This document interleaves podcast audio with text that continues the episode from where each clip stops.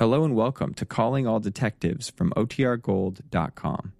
This episode will begin after a brief message from our sponsors. Mom deserves the best, and there's no better place to shop for Mother's Day than Whole Foods Market. They're your destination for unbeatable savings, from premium gifts to show-stopping flowers and irresistible desserts. Start by saving 33% with Prime on all body care and candles. Then get a 15-stem bunch of tulips for just $9.99 each with Prime. Round out Mom's menu with festive rosé, irresistible berry chantilly cake, and more special treats. Come celebrate Mother's Day at Whole Foods Market.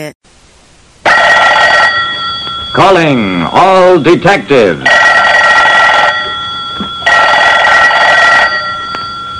I was given a table at which a woman had fainted a few minutes earlier and found scrawled in lipstick a strange message. That is the situation on this page from my casebook. The casebook of Jerry Browning, private detective. When you're a private detective like me, Jerry Browning, you know that the tiniest crumb of information can contain a lot of food for thought.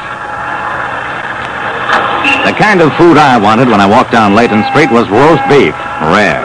So when I passed Smithson's Grill, I walked in and found myself in a scene of confusion. The head waiter was carrying the body of a woman who hung limply in his arms. At that moment, the proprietor came dashing over. Nothing to worry about. A lady just fainted. Turn up the air conditioning higher, please. The head waiter and the proprietor took the woman outside. Another waiter grabbed me and propelled me to a table. Sit down, sir. Have this table cleaned for you in a second. I sat down, but I wasn't hungry anymore. The food already on the table had barely been touched, and there was a crumpled napkin soiled with lipstick before me. Obviously, this table had been the one occupied by the fainting lady. A waiter saw my expression, gave a signal, and a moment later, two busboys were sweeping the table clear. The waiter laid a fresh tablecloth at one end of the table, started unrolling it toward me. At the same time, a busboy picked up the last plate from the used cloth and revealed some letters and numbers scrawled on the cloth in lipstick. I stared at the markings. I was looking at my own telephone number. A waiter gave me the same table at which a woman had fainted, and on the tablecloth, in lipstick, I found scrawled my telephone number. I grabbed the head waiter. What was that woman's name and where was she taken? Uh, uh, Miss Margot Welch, and uh, we took her to the doctor across the street. Please, sir, you're hurting my arm.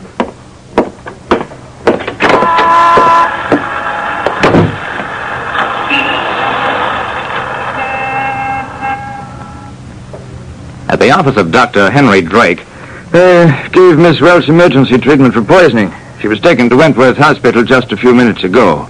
Uh, what is your interest in the matter, Mr. Browning? I don't know yet. I found a message intended for me. I'll know more about it after I talk to Miss Welch at the hospital. Dr. Drake shook his head. Uh, I doubt that. She has a bad case of shock, loss of speech. May take weeks to recover.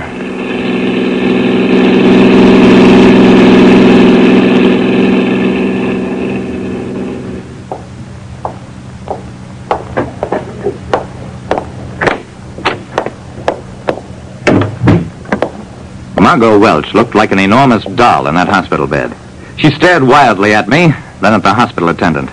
I leaned over her. I'm Jerry Browning, Miss Welch. If you want my help, blink your eyes twice. Her eyelids fluttered shut, opened, shut, opened again. I turned to the attendant. You saw that? This woman is now my client, and I am authorized to act for her. I want a 24-hour nurse on duty, and I will send a registered operative down here as a guard to ensure Miss Welch's personal safety. I turned back to the woman. I must ask you some questions, Miss Welch. If the answer is yes, close your eyes. If it's no, keep them open. Do you understand? Her eyes closed. Okay. I'll make it as brief as possible. Well, I've been in on some tough questioning sessions, but this was the worst of them all. I got permission to examine her purse, learned that she was a designer of exclusive costume jewelry.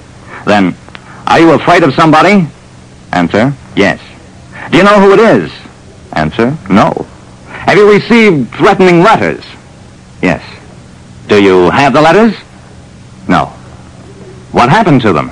A question withdrawn. Did you destroy the letters? No. Did you give them away? Yes. Do you have a business associate? Yes. Does she have the letters? Wild fluttering of eyes, question rephrased. Does he have the letters? Yes. I got up. You go to sleep, Miss Welch. I'll stay outside until your guard arrives. You have absolutely nothing more to worry about.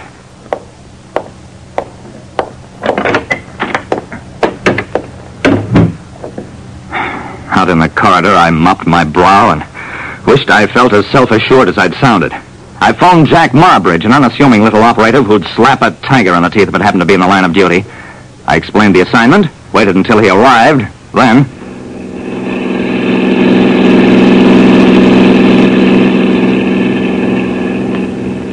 The showroom and shop of Margot Creations was a swank salon in the Palmerston building. As I entered, a distinguished-looking gray at the temples man came forward to meet me. Yes? What can I do for you, sir? You can talk to me. Are you Miss Welch's business associate? Yes, I'm Gregory Morgan. Is something the matter? Yeah. Your partner is dying at Wentworth Hospital. Somebody tried to poison her. Let's have those threatening letters she was sent. Morgan looked embarrassed. Why, the fact is, I didn't take them seriously, and I'm afraid... You threw them away. Very, very smart. Okay, tell me this. Why should anybody threaten Miss Welch? Who are her enemies? Morgan hesitated.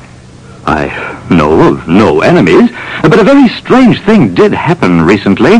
Margot designed a pair of bracelets, heavy Renaissance stuff for which she's noted. They were a matched pair, but one had a tiny concealed compartment for a picture or a charm, you know. Yeah? Go ahead. Well, I told her the compartment would be ideal for carrying poison, like the Borgias did. Mr. Morgan, skip the build-up and get to the point, if any. Morgan looked pained. The bracelets were purchased by Martingale's most exclusive shop. Meanwhile, Margot kept getting those letters, which depressed her terribly. This morning, one of the bracelets came back a faulty clasp. And when we examined the bracelet, it was the one with the concealed compartment. And what do you suppose was in the compartment? I've never been so outraged in my life. I grabbed Morgan by the coat. What was in there was baloney like the rest of your story. I picked up the unconscious Morgan, slapped him out of slumberland, took him down to my car and downtown to Smithson's Grill, where Miss Welch had been poisoned. I want every waiter in the place to take a good look at this character and tell me whether he remembers seeing the guy here about the same time as Welch got sick. Why, sure. He was across the room, and when he saw the dame, he got up and talked to her for a couple of minutes, then went on out. That's what I thought. And he dropped some poison, probably into a water glass. Come on, you amateur Borgia, let's go to headquarters.